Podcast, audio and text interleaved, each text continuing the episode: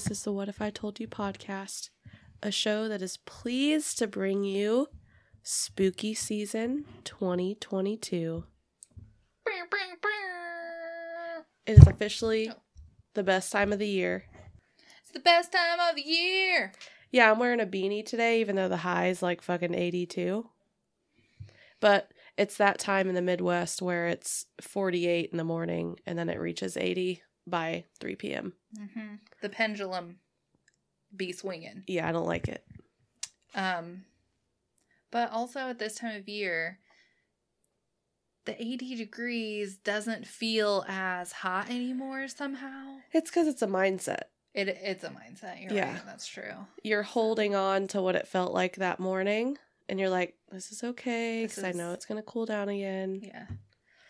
So it is. It was fucking cold in my house this morning. I woke up and my thermostat said it was like 64. And I was Yeah. like, "Yes, Yeah. That's how it's been in this house the last several days, actually. I love it, It's perfect. love it." Um, please check out our TikTok and Instagram and send us an email at what if I told you podcast at gmail.com. We have no Chip's Corner other than he might have found a haunted house Yeah. or a house with a dead body in it, yep. but he wouldn't go inside to check. So Is it The Exorcist that has all the flies, or is that Amityville Horror that has all the flies? One of those two movies had a like there was a whole part where there's a shit ton of flies on one side of the house. it's been a long time since I've seen either of those. I think the last time I watched Am- well, any adaptation of the Amityville horror, it's probably been a decade. Mm, it's been a long time since I've seen either of those films as well. So I'm picturing like the scene I'm picturing is would definitely be the old version Mm-hmm. And of either film because I don't think they've remade The Exorcist though, have they? They've done like sequels, but not remade the original. I don't think. Fuck. My phone wasn't on silent. Now I'm gonna have to edit that shit out. Get it together. Um. Anyways, I don't know what we way. were saying. Oh, the scene of the film. Yeah. It's so what I'm picturing is there's a scene where the priest who's there to expel the demons is in the bathroom and there's just a whole bunch of flies. Has to be The Exorcist. yeah. Someone listening tell us so we don't have to rewatch both of them just for an answer. Yeah. Yeah. Please tell me. I I'm seeing the scene specifically in my brain. There's a bathroom, there's a window like by the toilet and there's flies. I mean, really could be either. Could be either. I- I just don't know. But it that's what Chip being at the house with the flies made me think of. That scene in particular. House with the Flies sounds like a scary movie title. Uh yeah, well, we said it you, on this podcast, so that's intellectual property now, so Yeah. no one can steal it. No. So if any movie comes out in the near future that is called House of Flies, House of the Flies, we are going to sue. You can still make the film, but we want an executive producer credit. Yeah, we will uh be needing that loyalty check. That's right. Keep the checks coming. hmm Or you will be hearing from our attorney That's right. once we get one. We know several. So We it'll know several. Fine. It'll be fine. We better get to this so we're not recording for fucking three hours. Mm, yes. Yeah. Um, for the month of October, we're replacing our regular food nook with the spooky nook. So, I think we kind of already did that with our Exorcist and Amityville Horror Yeah. and the Flies. There's that. So there you go. Um, so we will be releasing two episodes every week for the month of October. But You're welcome. Yeah, you're welcome. We're doing this for you. Um, but if that's still not enough, we have our spooky season episodes from last year as well Right. that you can go back and listen to. I don't know which ones those are. I'll be straight up honest with you. Uh, no, I don't. No, Because all of our shit is spooky. it's all fucking weird. So- So, Um, I recommended Cropsy, the Bunny Man Bridge, Zombies, Ed Gein, Roland Doe. I don't know. I don't. I think some of those were spooky season episodes, like maybe Cropsy. La Llorona. La Llorona, I do believe was spooky season, but I don't remember. I know Ed Gein was not, and I don't think the Exorcism of Roland Doe was either. No, but they're spooky, so listen to them. Yeah, I mean, they're just pick one and listen. I could it. scroll and look. Nah, it's fine. I mean, they can find whichever Yeah. one strikes their fancy. Yeah. It will be fine. So, starting, well, for you guys today, we'll have episodes on Tuesdays and Fridays for each month, each week of this month. So, eight episodes in total. For October. Yes. Don't get used to it. Yeah. We'll we'll see how it goes. I don't know. Yeah, we're pretty fucking busy. And now we're down a computer. oh, shit. Good thing old Lappy here. Yeah, She's fuck. she's she's fucking like 11 years old. Well, I mean, She I like, I, you know, you know what they say about older women. yeah. Reliable and there when you need them. No. oh, um, so to kick off spooky season today, we're talking about vampires. yep. And we're not talking about your fucking twinkly vampires from Twilight. There is a Twilight rant in here. Well, of course there is. we'll try to keep that short. Because we got a 15 pager today, folks. You know, a lot of our recent episodes have been 15 pages. So, I mean, Yeah. Look, I spent a lot of time on the etymology of the word, Great. which people probably don't care about, but I care about. We're here all day, folks. Yep. I'm ready, though. Okay. This one was an absolute joy to write, by the way. Of course, it's vampires. You know, I think this one and the zombie one, very neck and neck for my favorite one. I'm going to let you do the etymology of the word vampire because I'm not pronouncing any of that shit. You I took out the hardest ones, by the way. Well, I appreciate it. Yeah. So, you're probably wondering what exactly is a vampire? I hope not. If you are, then seek professional help because that seems like Yeah. that seems weird to I me. don't I don't feel like you'd be here if you didn't know. Yeah, uh, I don't trust you. No.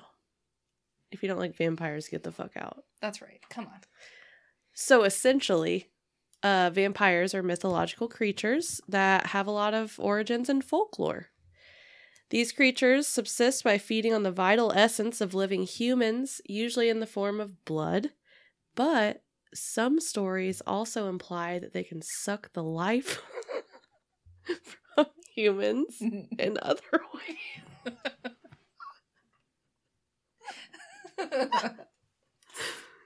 Okay. Um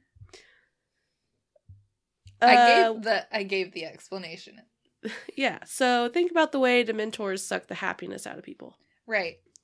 Instead of actually physically feeding on the person, they can just You know, draw it out of you. you know inhale deeply type In- situation. Yes, they can smell it out of you.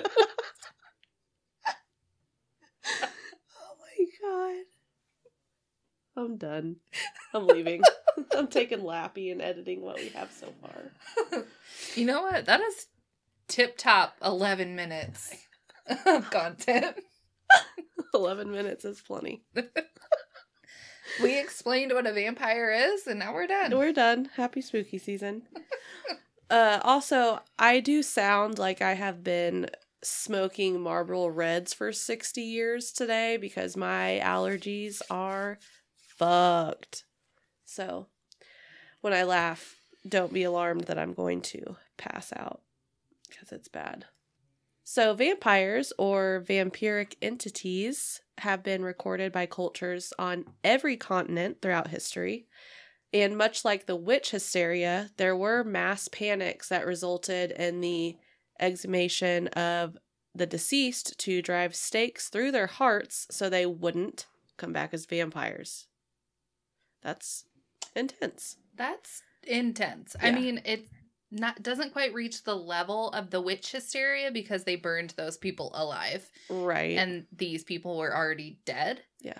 So it seems like a little less um genocidal, a little. Yeah. but it's still like really It's really fucked. weird. Yeah. So what most of us know as the vampire is the creature that looks human but has the pointy teeth and you know the pale skin and they don't have a reflection in the mirror. Um, but many also picture them in like, you know, the high neck cloaks that turn into bats and shit, Yeah. which is my favorite. I agree. I feel like if you're a vampire, dress the part. Yeah. Yeah, I mean even in uh Sims 4, in the vampire pack, they turn into bats Yeah. I mean and they sleep in coffins. Mm-hmm. I need you. I need you to dress for the dress for the job. Right. Yeah. Dress dress for the job that you want. Yeah. And that is vampire. Yeah. Yeah. Um so like I just said, oftentimes they sleep in coffins, they hang upside like little bats. Um upside down. I left the word down out of that, but I think everyone knew what I meant. Yeah. They are also immortal in the sense that they live for hundreds of years and can only be killed by, you know, in very few ways, such as a stake through the heart, which Mhm. I think has to be wooden. I think it does have to be a wooden stake. Yeah. And uh Maddie's gonna pop off with the etymology of the word vampire. Um, so Mm. go ahead and skip forward a couple minutes if you want.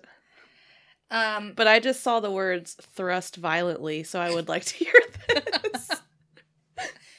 of course, etymology is well. Okay, never mind. I'm not going to say it's super interesting because most people probably don't think so. yeah, bear with us, folks.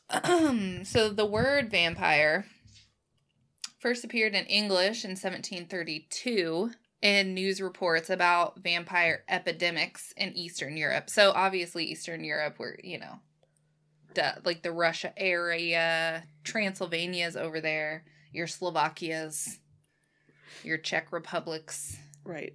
and all of those places. Um, so after Austria gained control of northern Serbia and Oltenia in the Treaty of the Passarowitz in 1718, officials noted the local practice of exhuming bodies and, quote, killing vampires. These reports between 1725 and 1732 received widespread publicity, which makes sense. Right. The English term was derived from possibly the French vampira or the German Vampir. I love it. Super German. I'm German, so I get to say that. Um, and in turn, derived in the early 18th century from the sh- the Serbian word vampir, which is V A M P I R. So they really just left off the E, and that's the only difference. The Serbian form parallels in virtually all Slavic languages. So we're talking Bulgarian, Macedonian, Bosnian, Croatian, Czech, and Slovak. So we've got many variations, most of which are much the same. The vampire of the Serbian phrase, but the Slovakian phrase was upir, U P I R, or the Polish wapirs. Hmm. So there you go. Um, then you have a diff, the semi different, more Slo- of the Slovakian path for the Ukrainian, the Russian, and the Belarusian, which is Upyr, U P Y R.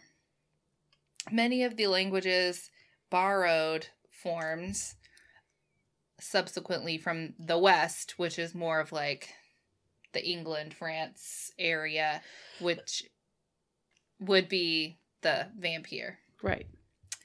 Um, the exact etymology is not really clear because all of these phrases are coming out at essentially the same time because it's the continent of Europe.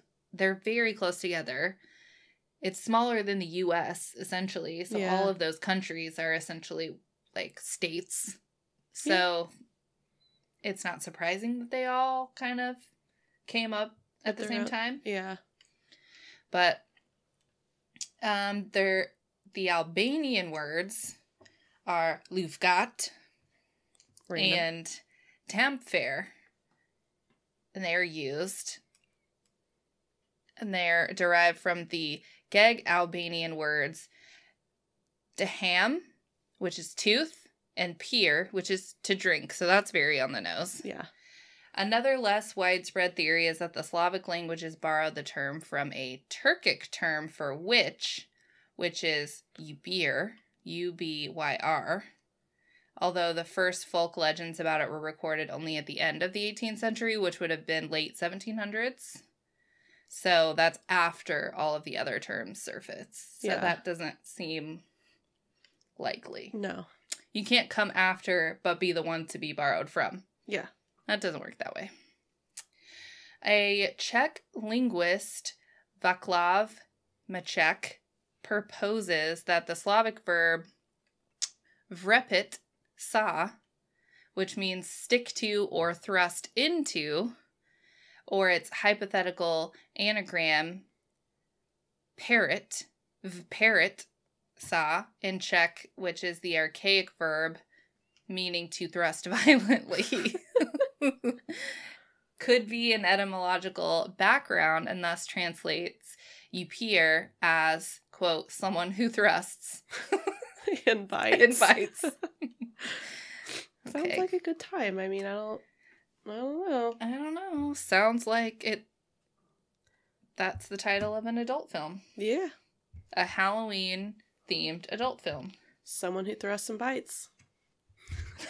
Called it. That's ours too. Yeah. Intellectual property. In the early use of the old Russian word is the anti-pagan in the anti-pagan treatise, the word of Saint Gregory, dated between the 11th and 13th centuries, uh, where pagan worship of the Upiri is reported. So That is so badass. Yeah. Yeah. So, you know, it could have. This old Russian word is the oldest of all the other words in this etymology. So it could have just come from the old Russian word for Upiri. Could have. So, Well, now that we all know that, uh, let that all sink in. We're now going to talk about how the legend of vampires began. The concept of vampirism, um, or an entity that sucks the life from the living, has existed since ancient times, but the term vampire wasn't used to describe them. Usually, these entities were referred to as demons or spirits, and almost every nation has associated blood drinking with some kind of revenant or demon. Um, from the ghouls of Arabia, ghouls. We had ghouls come up in zombies too. yeah, uh, to Protect your kids and your coins, people. for fuck's sake, to the goddess Sekhmet of Egypt. And indeed, some of these legends could have given rise to the European folklore, though they are not strictly considered vampires by historians when using today's definitions. So, we're going to start off with Mesopotamia. Hell yeah. Many cultures in ancient Mesopotamia had stories involving blood drinking demons. The Persians were one of the first civilizations thought to have tales of such monsters um, attempting to drink blood from men, and these are depicted on excavated pottery shards. That's fucking cool. Why don't we do shit like that anymore? I don't know. We we're just lame. We're so much more lame. I'm gonna start buying pottery and depicting on life on Yeah, like today. Yeah. You're just gonna like draw pictures of you sitting at your desk typing. and just like bury them in my backyard. That'd be that's really playing the long game there. It is. It is.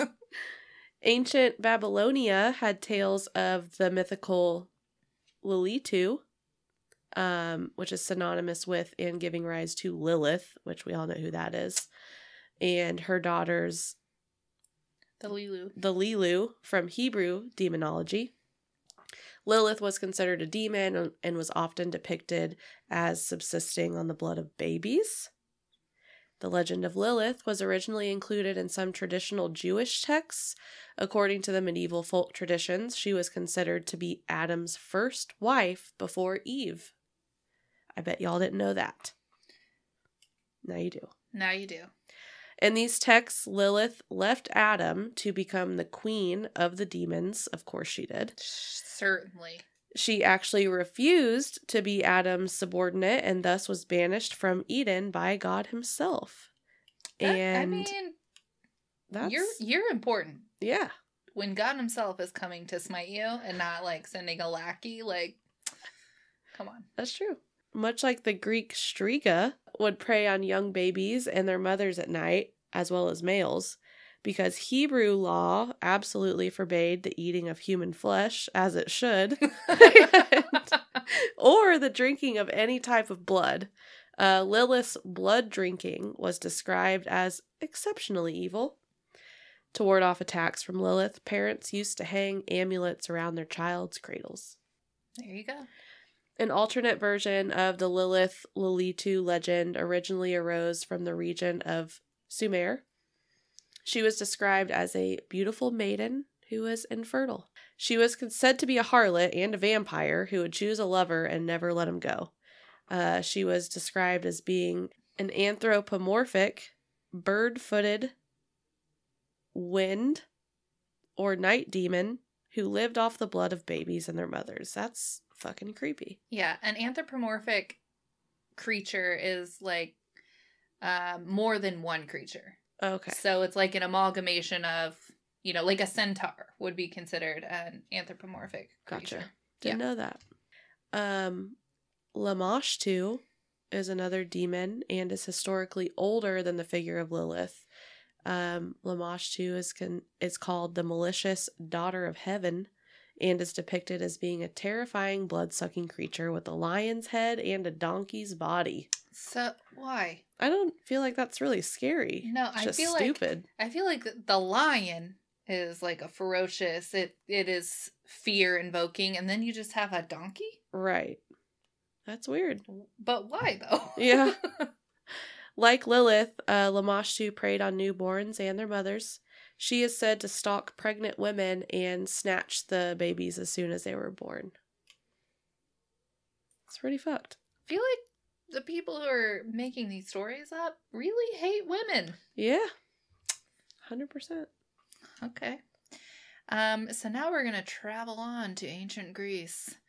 Ancient Greek mythology has many precursors to the modern vampire, although none of them were actually considered the undead, like vampires kind of are. Yeah.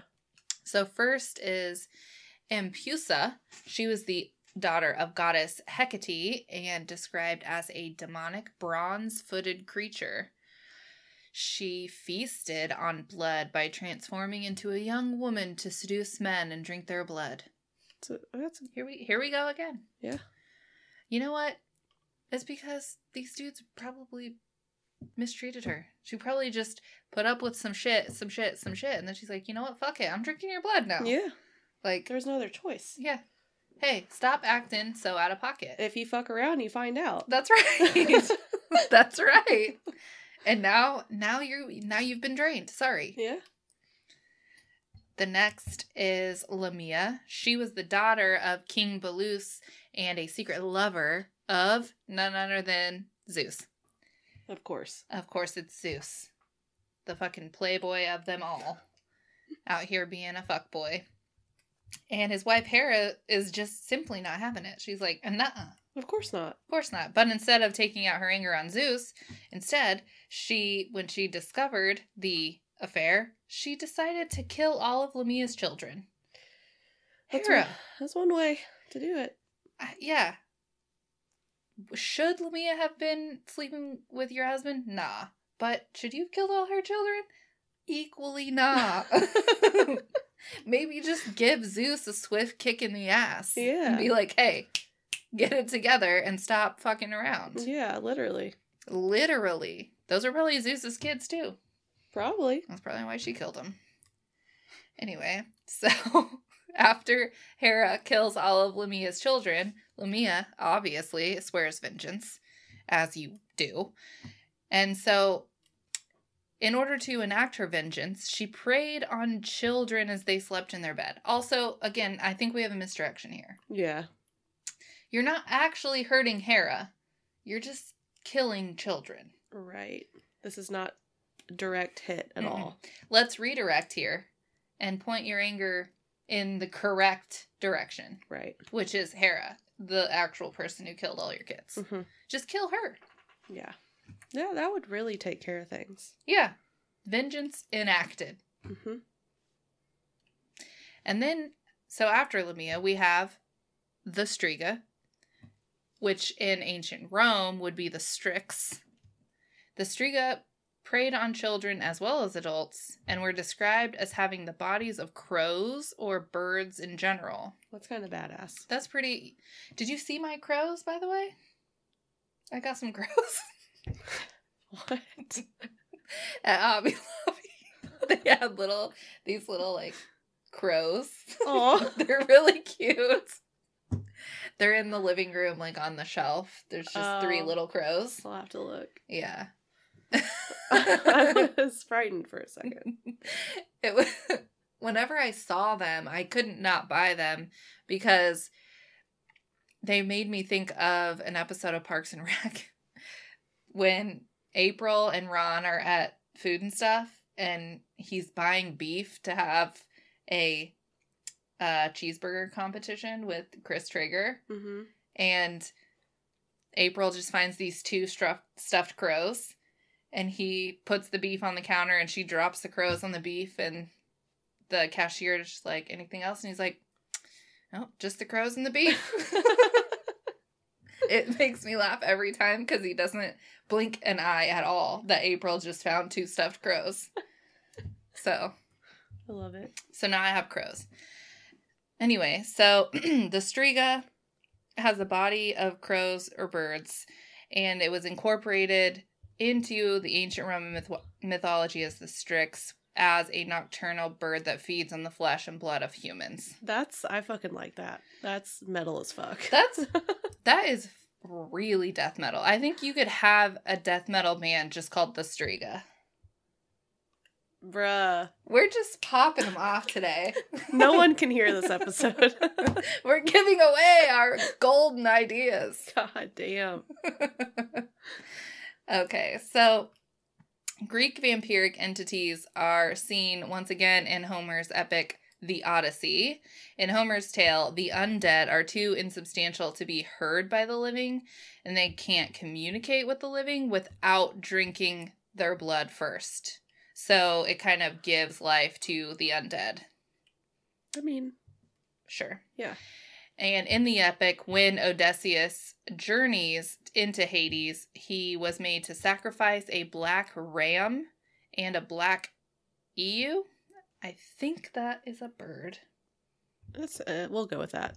but I also don't know. So that the shades there could drink it, drink its blood, and then communicate. So Hades is like, hey, you gotta sacrifice some shit to my my undead friends. And EU or You? Yui? Yui? Uh oh, it's you. That's how you say it. It's a female sheep. I've literally never heard of that. But it makes sense because ram is a male. Yeah. Um Okay. yeah, wow, my entire life I have not known that. I've Mhm. known ram and lamb. But you they rhymed. Yeah, that's where we're at. There we are. Okay. All right. We're getting into ancient India. Hell yeah. In India, tales of Vit- Vitalis, uh, which were ghoul like beings that inhabit corpses. Ooh. if I can hear the squeaking of this chair on this recording, I'm simply not producing this episode. Everyone, you may not ever get this. Are found in old Sanskrit folklore. Although most Vatala legends have been compiled in the Batal Panchabingshadi. I think that's probably close. I want that to be my new nickname. Pancha Bing Shoddy? That's probably it. Yeah, it sounded cool as fuck. Uh, which is a prominent story in the Here We Fucking Go. Katha, hold on. Katha Sarit Sagara? Yeah. Oh, yeah, I like that too. Katha Sarit Sagara. That sounds cool as shit. I wish Yeah, that was my name. Okay, so I'm now Panchabing Shoddy. and you're Katha Sarita Sagara. that is cool. That is the shit. That is. Um, tells of King. Fuck. Vikramaditya? I think, yeah, Vikramaditya. Uh, so talks about King Vikra and his nightly quest to capture an elusive one. Uh, the beetal is described as an undead creature who, like the bat associated with modern day vampirism, hangs upside down on trees found on cremation grounds and cemeteries.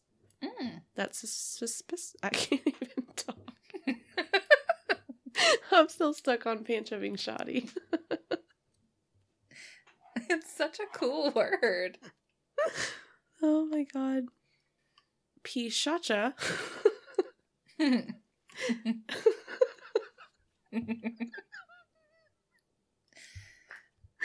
you know that you, you've seen Anchorman, right? yeah.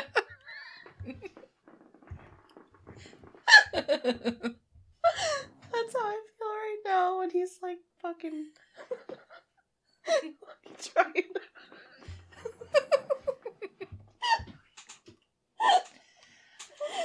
oh my god.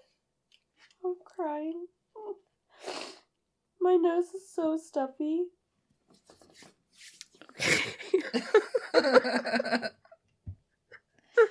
All right. Hold on, I gotta blow my nose again. Ugh, everything feels like it's on fire. I hate listening to people blow their nose. Um, okay.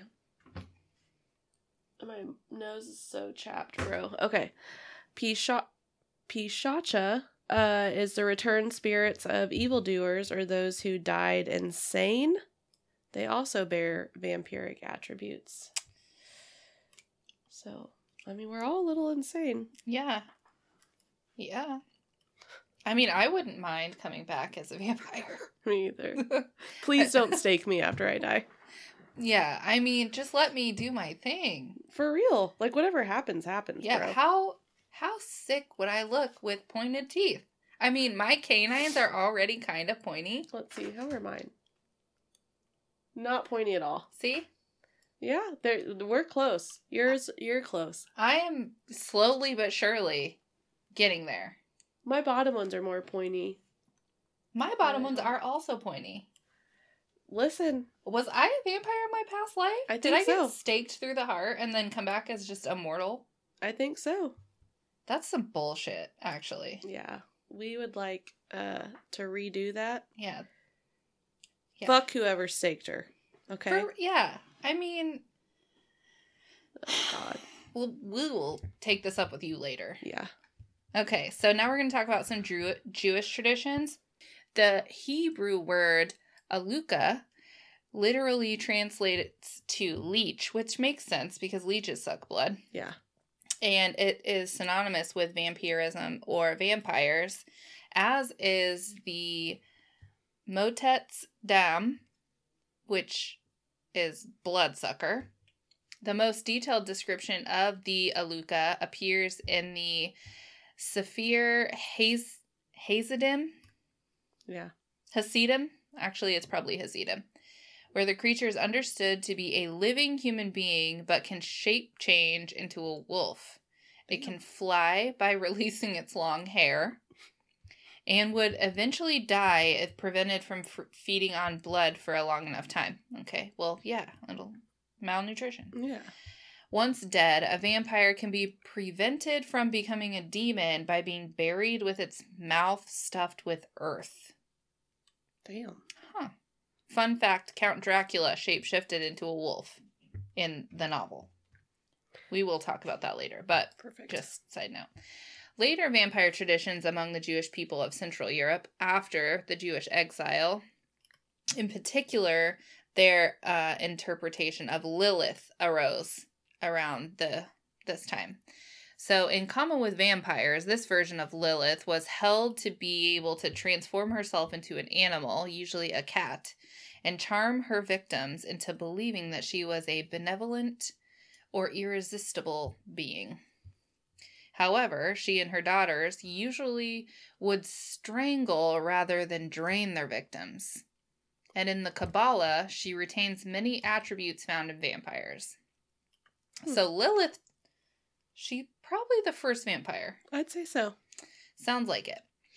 In the late 17th or early 18th century, a Kabbalah document found in one of the Ritman Library library's copies of Jean de Pauly's translation of the Zohar. The text contains two amulets, one for male, Lazakahar, and the other for a female, Lana Kava. The invocations on the amulets amulets mention Adam, Eve, and Lilith. Shava Rishanana, Rishana, yeah, Kava Rishana, and the angels, Senoi, Sansinoi, and Smangaluf. I did not mean to say and. We have two more. Uh, Shmariel and Hasidel. These are all angels, and they were on the amulets. A few lines in Yiddish are shown as dialogue between the prophet Elijah and Lilith, in which she has become she has come with a host of demons to kill the mother and take her newborn and to drink her blood, suck her bones, and eat her flesh. God damn. Damn, Lilith. She informs Elijah that she will lose power if someone uses her secret names, which she reveals at the end. Okay. Why tell him? Right. Okay. Other Jewish stories depict vampires in a more traditional way. In The Kiss of Death, the daughter of the demon king Ashmodei snatches the breath of a man who has betrayed her, strongly reminiscent of a fatal kiss of a vampire. A rare story found in the Sefer Hasidim, no, Hasidim, tells of an old vampire named Astriyah who uses her hair to drain the blood of her victims. A similar tale from the same book describes staking a witch through the heart to ensure she does not come back from the dead to haunt her enemies. Damn. Okay. Cool.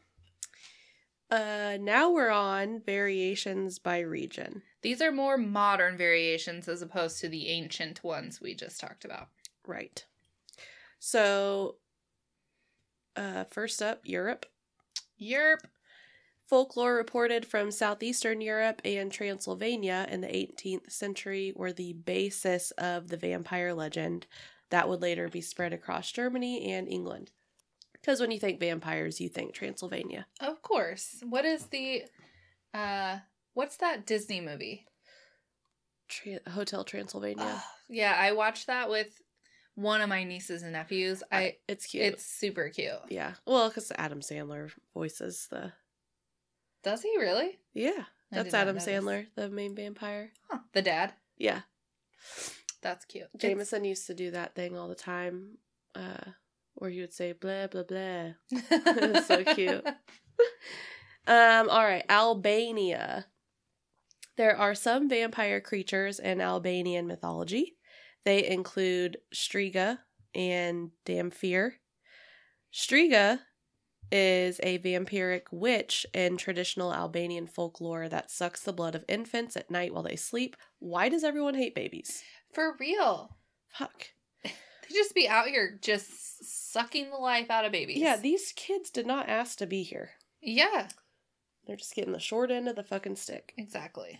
Um, and then it turns into a flying insect, traditionally a moth, fly, or a bee. Mhm. Huh? Moths.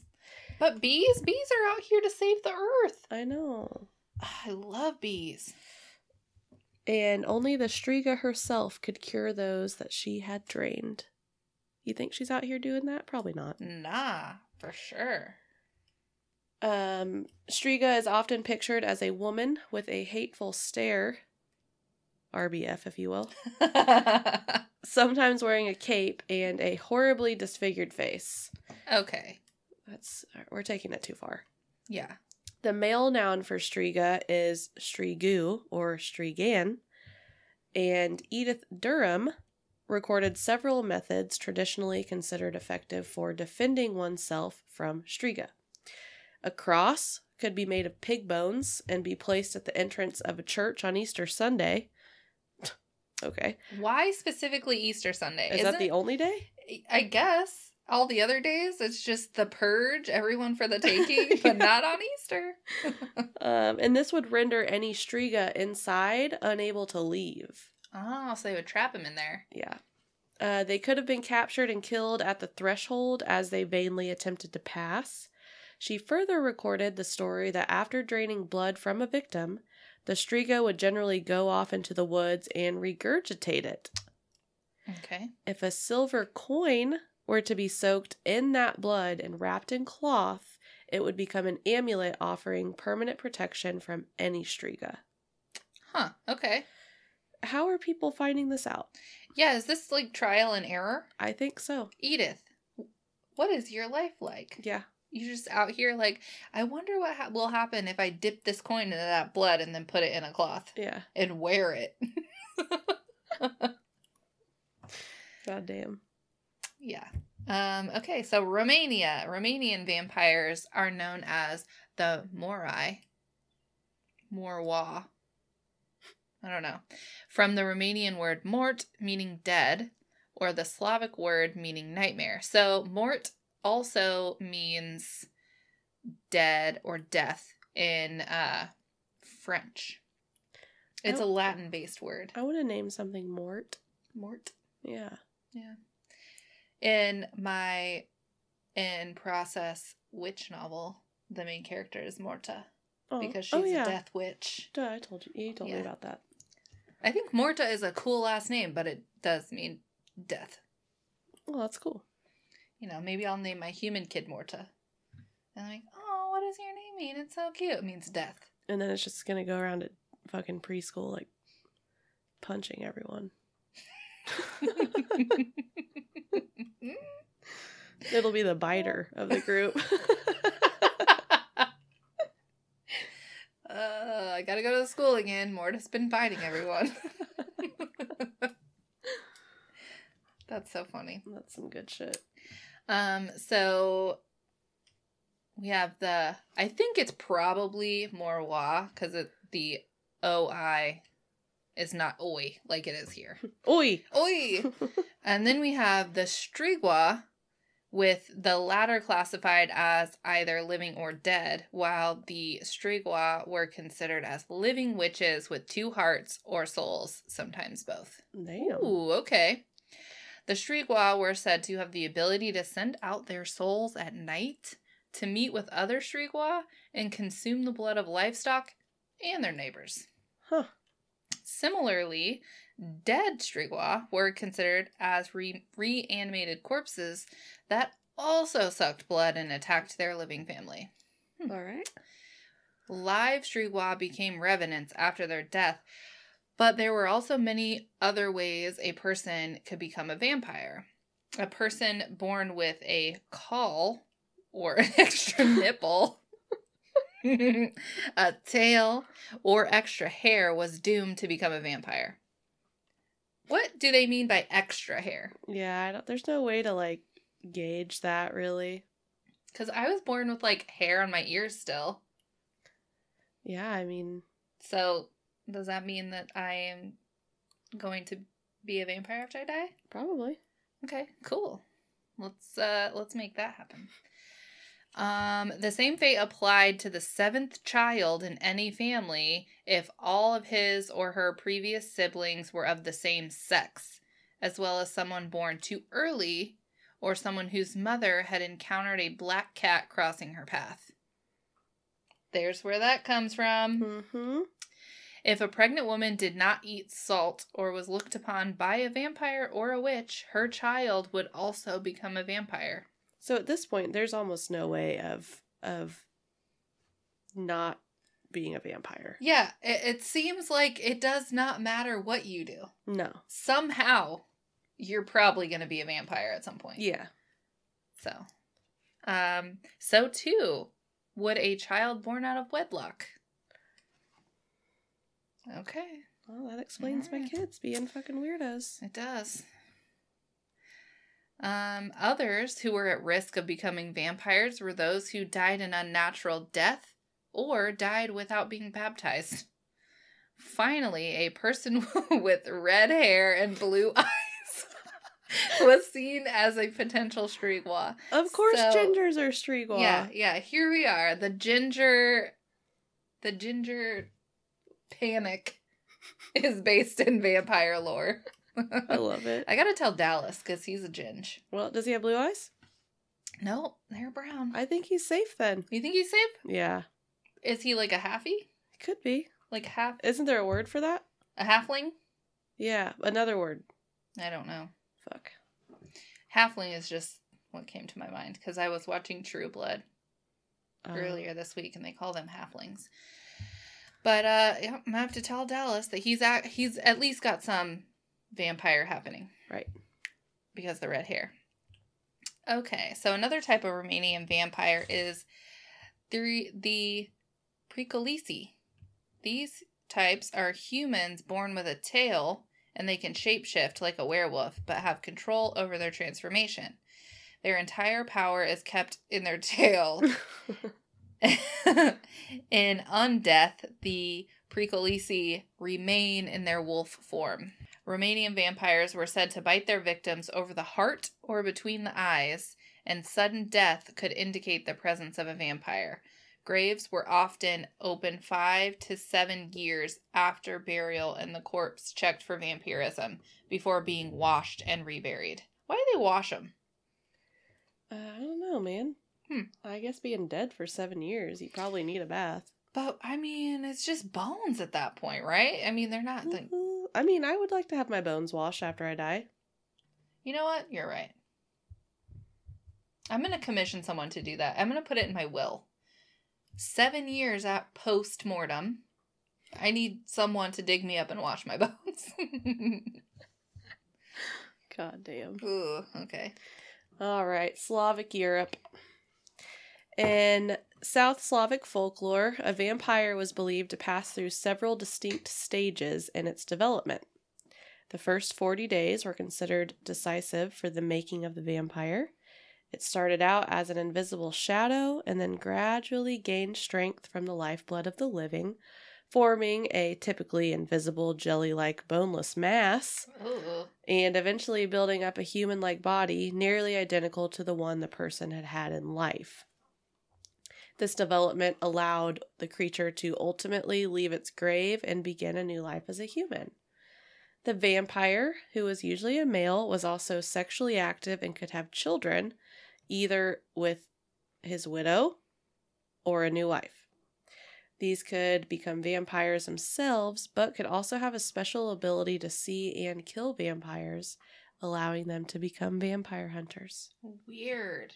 Can you imagine just like a jellyfish like thing just slithering across the ground, like attaching itself to people's feet and sucking their blood? Like a flubber. Like a flubber, but that sucks blood.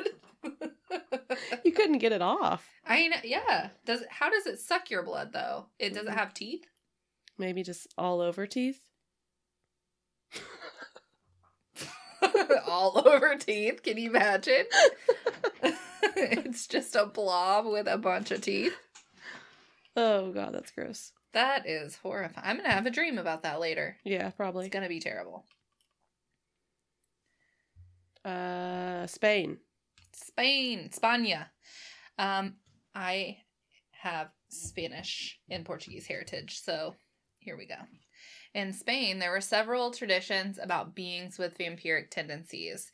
In Asturias, the Goaxa is one such being, which is described as an old vampire who bites with his single tooth Ooh. and sucks the blood out of his victims. No, the single tooth is getting. I can't. That's giving very crackhead energy. yeah, it's giving very methy. Yes, this is a methy vamp. Could No. you imagine a methed up vampire?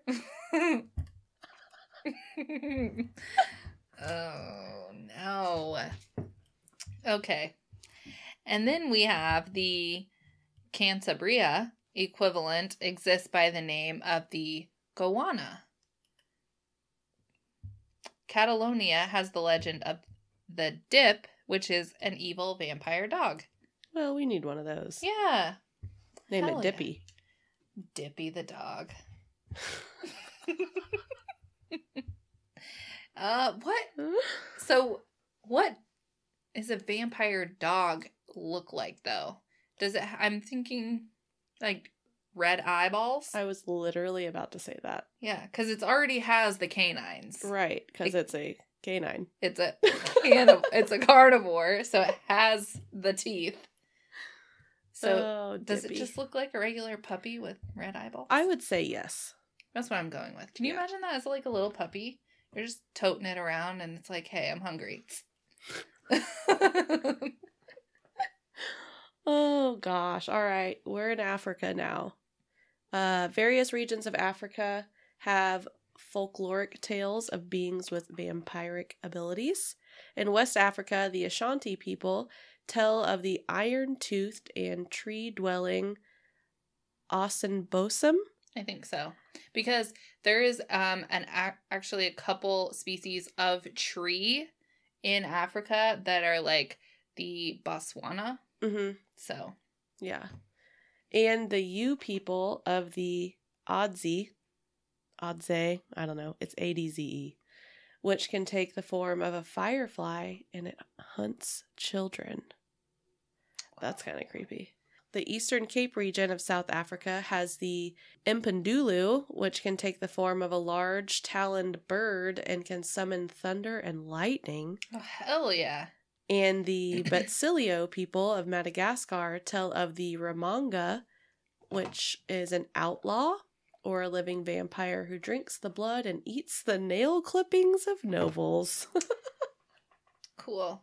What I thought was really interesting about the um, African tales was the iron teeth, because in the uh, the Throne of Glass series, the witches in Throne of Glass are called Iron Teeth witches, Hmm. and they have iron teeth and nails, but they it it's very it's give it gives very like Wolverine because mm. they can retract. Oh, and so they just look normal but then when they're ready to scrap they can like click their iron teeth down and flick out their iron nails. I don't like that for some reason.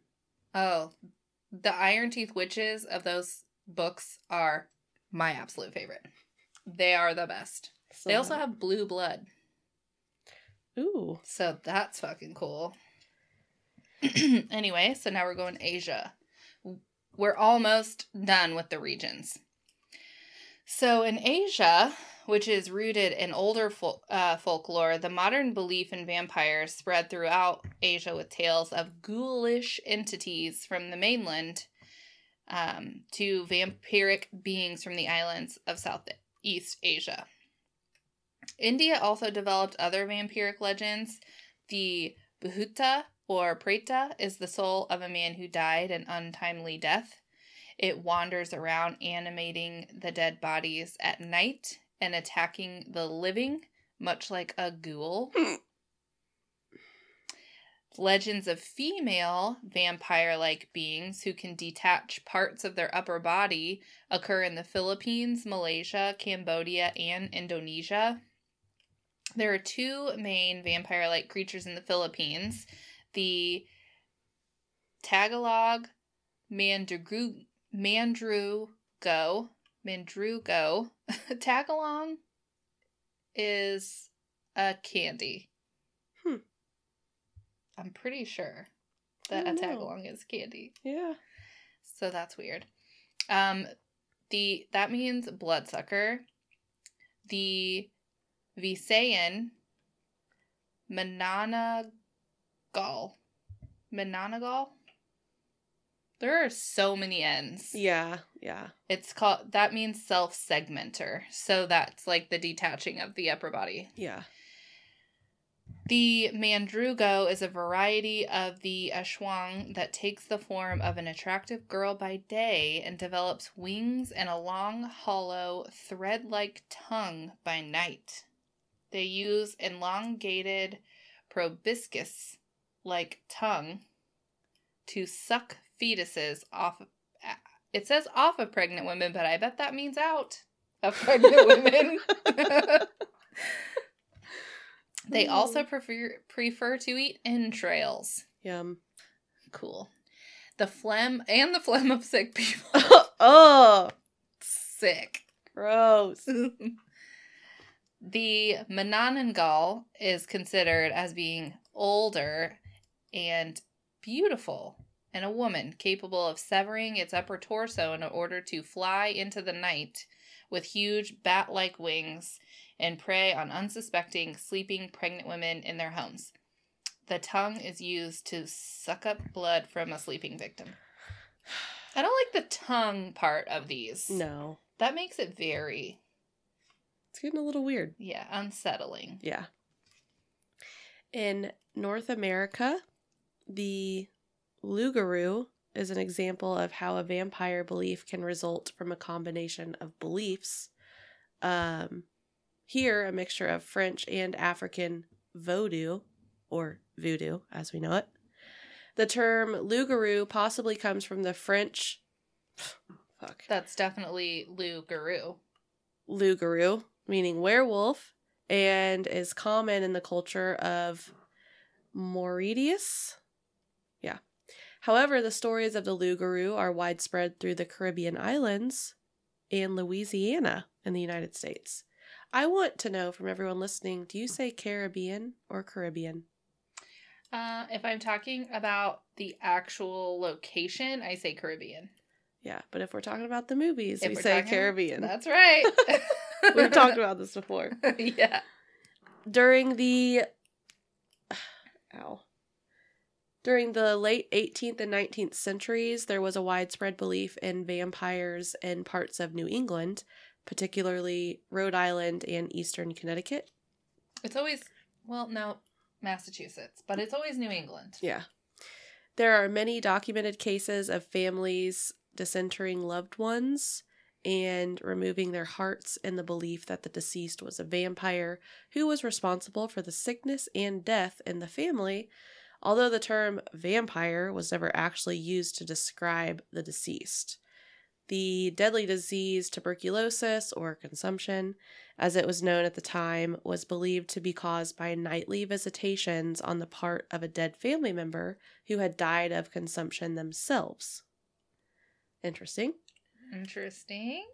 In South America, female vampire like monsters are the Soucouyant of Trinidad and the Tunda and Patasola of Colombian folklore, while the Mapuche of southern Chile, Chile have the blood sucking snake known as the Peuchen.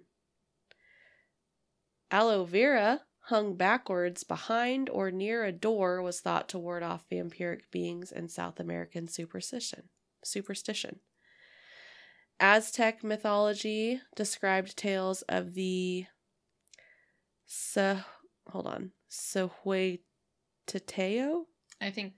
I think yes. So I'm gonna say it again. Cihuateteo, which were skeletal faced spirits of those who died in childbirth, who stole children and entered into sexual liaisons with the living, driving them mad. Cool. That is so specific. Super, super specific. Yeah. Um, okay, so that's our all of the geography we have on that. We referenced a little bit that there was a kind of vampire panic in New England uh, in the 17th and 18th century. But there's one story in particular from the 19th century, which would have been the 1800s, that is still well known for this vampire panic. And it was recently recorded as a case of suspected vampirism of 19 year old Mercy Brown. She died in Exeter, Rhode Island in 1892. And her father, assisted by the family physician, removed her from her tomb two months after her death, and her heart was cut out and burnt to ashes. So her mother preceded her in death, and then her brother died not long after her. Damn. And so it was just her father left alive. So it is thought that Mercy Brown was a vampire and was the cause of death for her mother and brother. But really they they all died of tuberculosis. Yeah. But it's still a pretty famous legend Yeah. in New England. So much like we had the witch panic, Right. we had vampire panic, and then we had the satanic panic. All very different things, but still people acting like fools. Yeah. Still people needlessly persecuting innocence. Right. you know. Yeah. Modern times when we had the satanic panic, they just put them in jail, Right. but, you know. So it seems like the vampire panic was the most chill of all the panics. I would say so. Yeah. Yeah. They didn't put people in jail, they didn't burn people alive. They were just like, They just fucked with them after they were dead. yeah. Really it's giving very necro. Yeah. And I didn't like the way I just said that also. So okay. you do literature. Okay. Um obviously vampires were depicted in classic lit, Of course. obviously. But there are two novels in particular that really were responsible for the vampire as we know them today. Now, first is called The Vampire by John Polidori, and it's really the first. People don't know this one. It's pretty obscure. It's kind of it's not really a novel. It's more like a short story. Um, but it's the first. Yeah, it's fucking 200 years old. Yeah. But Dracula is also from the 19th century. Yeah. So, but most people think of Dracula. When you say vampire, you think Dracula. Right. But the book was published in 1819 and it is the first publication telling the story of a vampire. I did order this. I have not actually finished reading it, but the book itself is beautiful. And it's tiny. It's actually short. It's fewer pages than this. Oh, really? It's yeah, it's like the perfect put in your bag Yeah. book. It's cute. It's I ordered the paperback because I've been into paperbacks lately. Um yeah, so I'll let you know how it is whenever I finish reading it. Fuck yeah. Uh, I have read Dracula by Bram Stoker. This is one we all know. It's been adapted to film over and over and over and over. Yeah.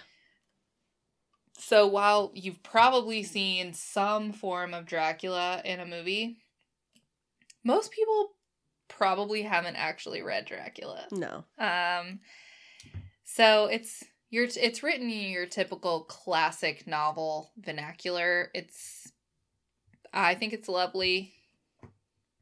If you Of don't like classic lit, you're probably not going to like it. But what's interesting about Dracula is he's a count. He lives in Transylvania, so that's where that comes from. hmm He shapeshifts into a werewolf, which in the modern vampire, you don't mix vampire and wolf. Yeah, they're like They're fucking separate. enemies almost. Yeah. So you have like vampire and bats, and then you have the werewolf. But in Dracula, he shapeshifted into a wolf.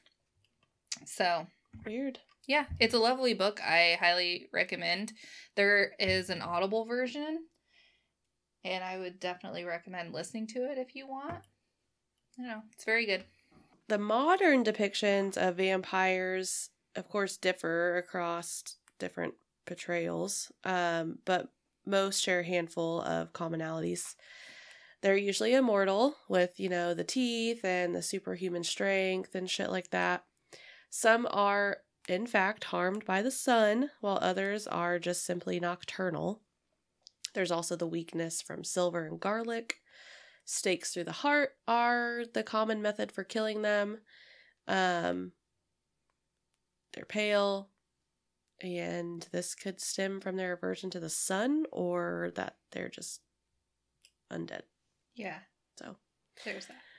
in early lore, many thought that when evil people died, they would turn if the corpse was not disposed of properly. And that meant, like we've talked about multiple times, being stabbed through the heart with a stake. Modern vampires, however, are created when a human is bitten by a vampire or forced to drink the blood of a vampire. Right. So that's changed a lot. Yeah, has indeed. Now it has nothing really to do with being evil. It's No, just You're just a vampire or you're just- not. Yeah. Yeah. Um, so as far as specific vampires from like, you know, pop culture, we've got the Count. Um, and Count Dracula was actually inspired allegedly by a real person. Some disagree that Count Dracula was based on Vlad the Impaler. Some think he was. It's, you know, whatever. But Vlad the Impaler was a powerful man who lived in Wallachia and he was known for fierce brutality. He really enjoyed impaling his enemies on stakes and letting them die slowly. There are also rumors that he enjoyed eating bread that had been dipped in the blood of his victims. Gross. I can't imagine that that tasted good. I can't talk about soggy bread in general, so we're done here. I'm gonna throw up, literally. Cool. Um, some versions of this rumor claim he ate bread dipped in blood of enemies that were still in the process of dying and ate it while watching them take their last breaths. That's fucking brutal. Mm, Uh, obviously, as we said, the Count lives in Transylvania. And in the novel, he begins as an old man. Whenever the he's not the narrator of the story. The narrator is more of like a journalist who's there to like help the count find a new place to live. He wants to move from Transylvania to England. So the the actual protagonist narrator is interacting with Dracula. And at first he when he first meets him, he's an old man. But after he arrives in England and feeds more frequently, he becomes progressively younger and younger. And he becomes charming and he can attract more victims that way. of course. But when he was in Transylvania, everyone in the village surrounding where his castle was knew what was up. And they were like, you know what? We're gonna, we're just gonna avoid. Yeah. So he didn't get to actually feed on humans. And that's why he grew old. He also had three wives that were vampires and lived in his castle in Transylvania Oh yeah. interestingly. Um, he was a shapeshifter and shifted into a wolf. He had the power of mind control, and he had a distaste for garlic, but I don't. It didn't harm him. Yeah. But this could be where the garlic thing came from. It's very hard to know. Um. Then we have Nosferatu. It's an old German film. I've never actually seen the entire film, but I have seen clips, and it. No. Yeah, absolutely not. Um, Nosferatu is the name of this vampire. He has like weird long fingers and he's kind of like hunched. Um, he looks like tall and shit, you know. Mm-hmm. He's bald and not hot. Yeah. That was kind of a theme as I was writing this, gauging like, it, are they supposed to be hot or are they not? Right. Though folkloric vampires were believed to be more active at night, they were not generally considered vulnerable to sunlight in original lore. That idea was established in pop- popular consciousness in the 1920s film Nosferatu, in which the vampire featured is destroyed by the morning sun. Since then, the typical vampire story has sunlight as its ultimate weakness, uh, meaning that any human opponents dealing with the monster who manage to survive until morning will find themselves with the advantage of the day. Excellent. So, Excellent. Um, okay, so now we have Lestat and Lewis from Interview with a Vampire. Uh, these are hot. I, I think mean- they're supposed to be Brad Pitt hot, Tom Cruise not, Not. hot. Yeah, no. he looks fucked in that movie. but um, so Interview with the Vampire is the film. It comes from the book series by Anne Rice called The Vampire Chronicles. I've not read The Vampire Chronicles, but I might now. Um, but Interview with the Vampire is a classic from the 90s. I actually really love this movie, but Dakota wouldn't watch it with me I- because he doesn't like period pieces. oh, I I mean I've seen it a couple times, like way back in the day. Yeah. Um, so Tom Cruise plays Lestat, which is the villain Mhm. of the film, and Brad Pitt plays Lewis, and Kirsten Dunst plays the child vampire Claudia. So, um, Brad Pitt with the long hair and the fangs, real thumbs up from Mhm. us. Mhm. Tom Cruise looks like the fucking creep who lives in your basement. Hands down. He always looks like a creep. You know, I have a real aversion to Tom Cruise. It's because his teeth aren't centered with his face. That is true. It's a real issue. Yeah, dude. But also, he's fucking weird. yeah, he's a The Scientologist. Scientology thing is. And Dakota knows that I really have like a problem with Tom Cruise. And so he just he likes to say that Tom Cruise is his favorite actor. Of course he does. so in the movie, it's a period piece, but it's also modern because there is a journalist interviewing Lewis, hence interview with the vampire, hmm and he's interviewing him about his early days being a vampire. Uh blah blah blah. And how Lestat turned him and then turned Claudia and Brad was pissed because he's like, "Hey, she's a kid. Why are you turning this little child into Mhm. a vampire?" But then Lewis is super attached to Claudia. And I think Lestat eventually kills her? I don't remember. I don't remember. It's been a really long time since I've seen it, but Yeah. I do remember Kirsten Dunst looking really cute as a vampire. oh yeah. Um, but yeah, so fun fact after first being turned, Lewis is averse to drinking human blood and it instead feeds on animal blood. Yeah. This comes up again. Yeah. Um, the Lost Boys.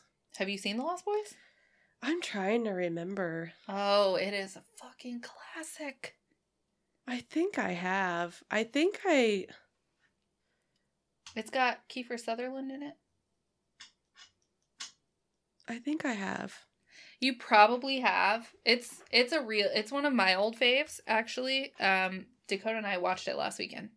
Just because of this in particular, but it's a it's a fave. Um Isn't isn't that isn't it based on a book? yeah, I'm pretty sure. I feel like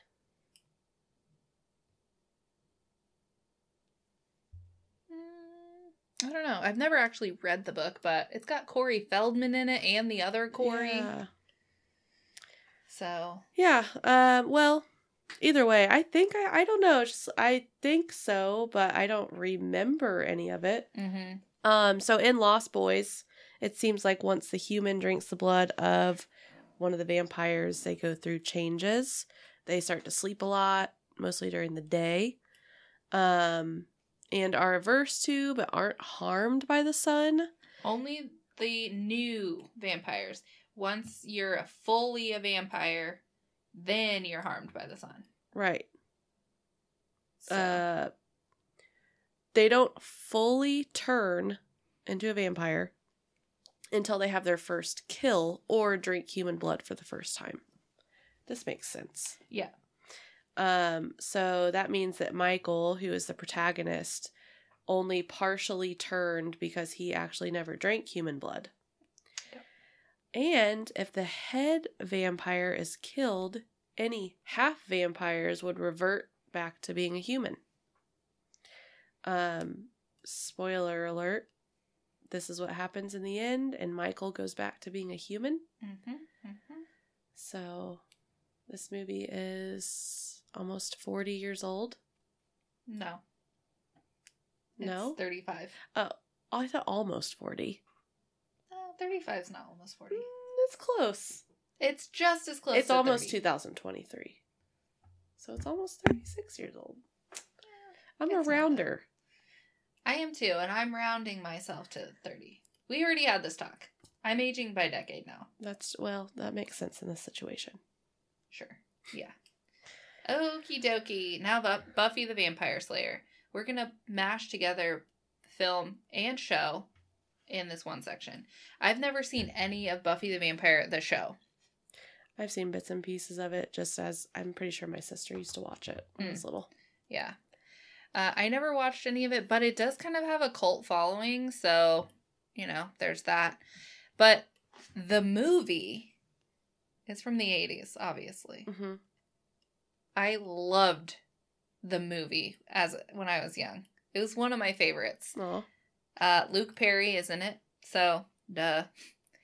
But um, so Buffy in the movie is just your regular old like high school girl, yeah. and she is discovered by this old man who's played by Donald Sutherland, who I love. hmm And he's like, hey, you are chosen to be a vampire hunter. And she's like, nah, dude. See ya. But then she gets attacked. And then she's like, all right, I'll, I'll let you train me. So she starts training to kill vampires. And fun fact Pee Wee Herman does play one of the vampires. So that's feels a little icky now. but yeah, it's a super fun movie. It's not like groundbreaking or insane, Yeah. you know. It's just fun. It's kind of like Lost Boys is the same way. They're both 80s movies, so they have that vibe, you know. Um yeah, super fun. The vampires aren't really like a huge huge part of it. It's more about like Buffy, Yeah. you know, embracing her calling as a vampire killer Right. but you know they're not like hot or they just kind of look like the humans they were before they were vampires Yeah. but yeah donald sutherland fucking killing it also he plays mr bennet in pride and prejudice and he kills mr bennet anyway so yeah. Um, and you know, next up is Twilight. Uh, we're just gonna run through it, okay? yeah They sparkle in the sun. It doesn't hurt them. stupid stupid They're fast. They're strong. Now the the little the uh what's her last name? The Cullens mm-hmm. uh, have golden eyes because of their diet. 'cause they feed on animals, but the other vampires in the series do have like red eyes because they feed on humans. Mm-hmm. Each of them have a unique power. Um, they're, you know, like I said, they're kind of vegetarians. They're nice vampires. So Mhm. at least now, that a couple of them went off the hinges when they were in their early vampire days. Yeah, so most of them are really old. I don't know which one is. I don't remember which one is supposed to be the youngest. I read all of the books. Think- didn't see the movies except for the first movie. I think Jasper is like the youngest. Hmm, okay. Yeah. I don't remember the details from the story. I remember like the basically the basics of the story, but not. Yeah. Well, see, you've read the books, not Yeah. watched the movies, and I've watched the movies and not read the books. This is perfect then. This is perfect. Yeah, and I don't know how similar they are to each other, I don't either. Yeah. but Yeah. So, uh So the vegetarian thing, I'm just gonna go ahead and guess that Stephenie Meyer took this from Vampire Chronicles, from Anne Rice when she did, Oh, because Lewis doesn't Yeah. want to drink human blood. So that kind of makes me think, which is fine. People do that all the time. You just take inspiration from things that you like to read. So that's just my assumption is what she did, whatever. But I do think that it works better in Interview with a Vampire because as opposed to it being considered a moral thing, it's really just Lewis not wanting to do it. hmm But it just, I don't know. I have a lot of problems with Twilight. I don't feel like it really hits the vampire like genre at all, really. no, I mean it was just meant for preteen and teenage girls to to fan over hot vampires. Really, Yeah. I mean, no one really gave a fuck about the vampire side of it. I know. Which, when I I read them in high school, uh, that's like they had really just came out, um, a few years prior to when I read them. The first two or two at least, and I read the first one and I was like, that was fine. That was acceptable. But once you start a series, you have to finish it. And I just hated them progressively more as I read them Yeah, because I just really hated the main character. I hated Bella so much. She was so insufferable to me. I mean, why? Why are you so needy? Why are you so needy? I don't know, man. I just really hated it. I don't. Uh, yeah, I mean, Twilight is cheesy as fuck. I just Um, don't have like super strong feelings about it. Yeah. I think one of the reasons why I had a, a I always have pretty strong opinions about books just in general because that's like my favorite thing on the earth. Mm-hmm. but right around twilight hysteria like when the movies were coming out everybody kept saying oh this is the next harry potter this is the next harry potter and i was like need you guys to pump the brakes here.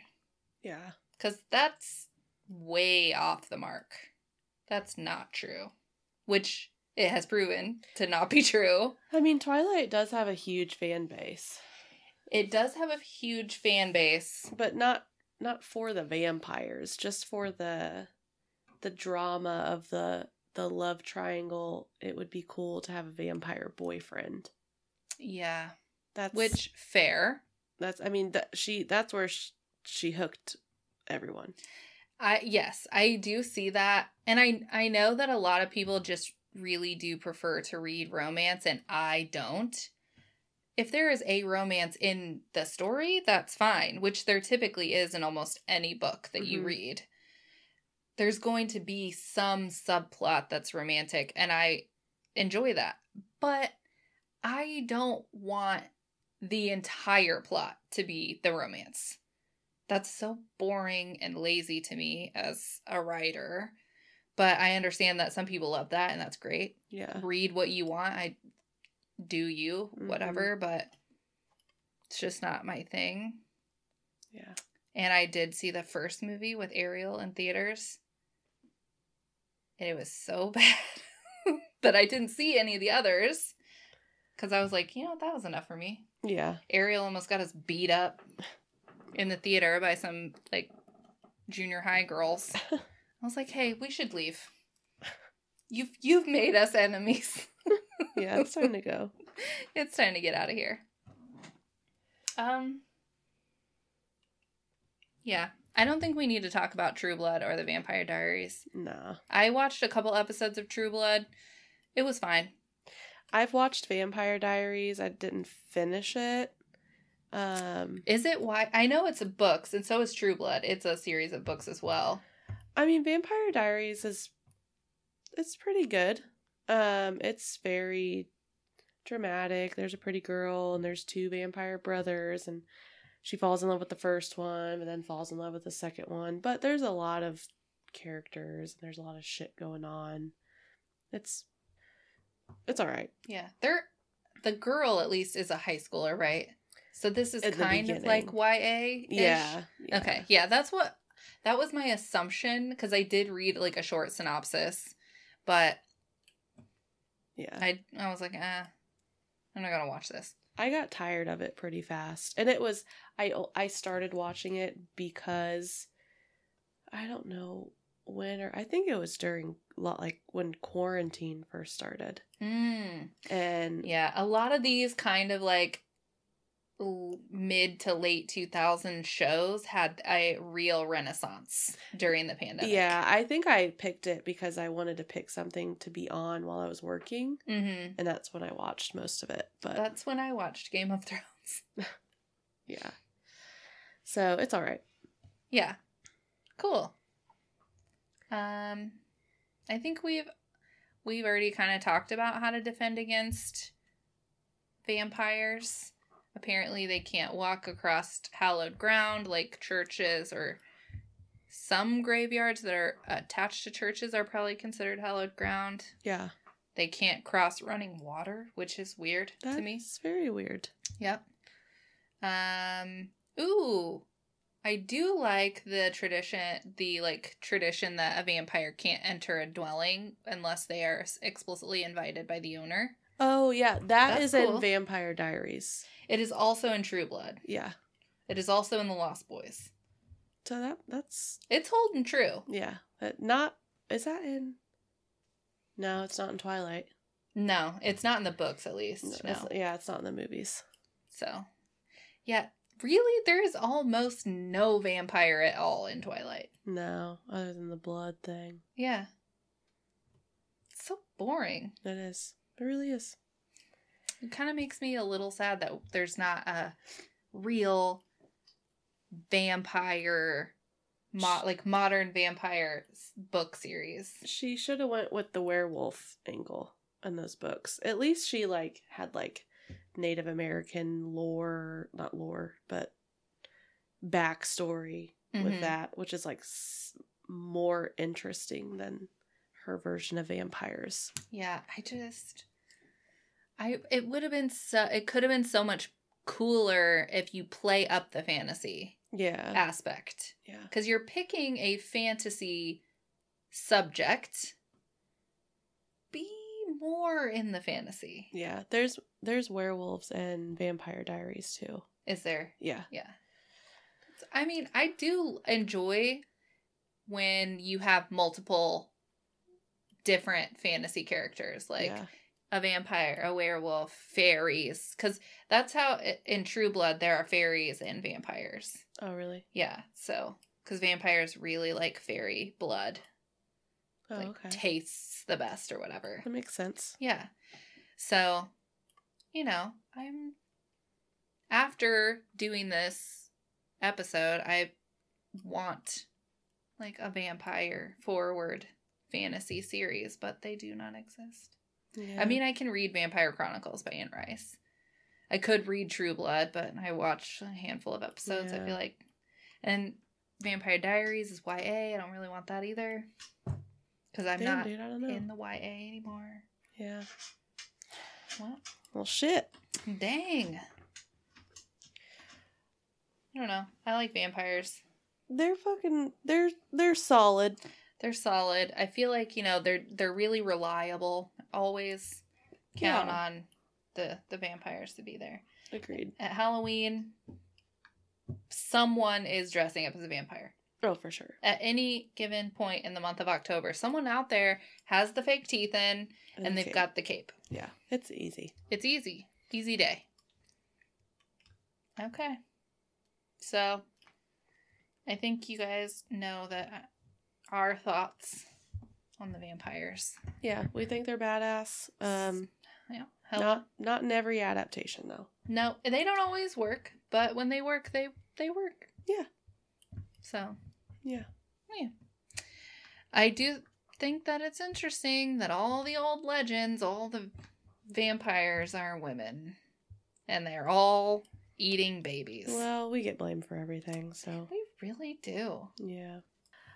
So, um, we hope you guys enjoyed vampires.